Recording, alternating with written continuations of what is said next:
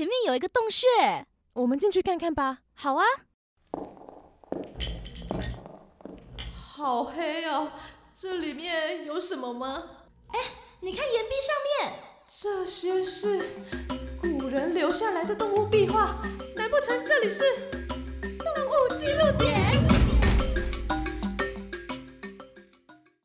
在中国呢，蜻蜓是吉祥的象征；而在日本啊，蜻蜓也是一个他们很喜欢的昆虫之一哦。蜻蜓啊，从武士时代开始就非常受到日本的欢迎。他们在日文啊里面被称作胜利之虫，因为呢，他们只会往前飞，不会往后飞。一个好的武士呢，永远都会向前看，所以蜻蜓呢就成了武士的象征。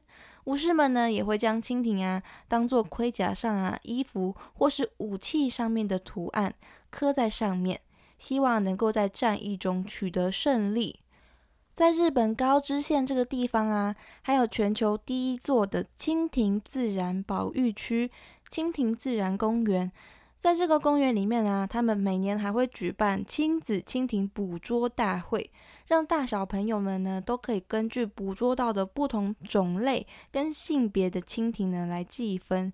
增加他们辨别蜻蜓的能力哦，也希望能够透过这样的机会，让大家能够体会到跟蜻蜓共存的乐趣，间接的呢，让大家可以自主的会去保护蜻蜓生存的栖地，让蜻蜓可以在环境中生存，也是一个蛮奇妙的方式啦。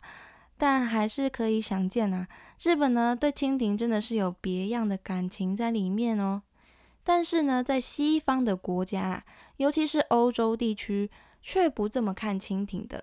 这个呢，就要从圣乔治谈起。圣乔治呢，有一个故事，就是圣乔治屠龙这个故事。那这个故事是在说啊，一条巨龙啊，出现在利比亚的城市，它到处作乱。居民呢，为了求生存啊，只好每天呢，奉献一个活人当做祭品。当王国的公主被送到湖畔，准备献祭给恶龙的时候，圣乔治这时候就出现，挺身而出，用他的长枪啊刺穿了恶龙，拯救了公主的性命。而在罗马尼亚，就有民间传说说，圣乔治他拥有一匹非常美丽的白马，但是这匹马呢，却受到了恶魔的诅咒。恶魔啊，将这匹白马变成一只巨大有翅膀的昆虫。于是罗马尼亚人呢，就把这种昆虫叫做恶魔之马 （Devil's Horse），也叫做恶魔的飞虫 （Devil's Fly）。那因为在罗马尼亚语中啊，龙跟恶魔是使用同一个单字，所以在翻译成英文的时候呢，恶魔也就翻译成了龙，变成空中飞龙，也就是 Dragonfly，就是现在的蜻蜓。所以他们认为啊，蜻蜓是受到恶魔诅咒的生物，在一些民间传说中啊，蜻蜓还是撒旦的使者。所以除了恶魔之马，还有像是恶魔之针啊等等的别称。在瑞典啊，有一个寓言故事是说，撒谎的小孩跟满嘴脏话的大人会被蜻蜓缝上眼睛、嘴巴跟耳朵，当做是惩罚。而且啊，恶魔还会把蜻蜓呢拿来当做称量人类灵魂的道具。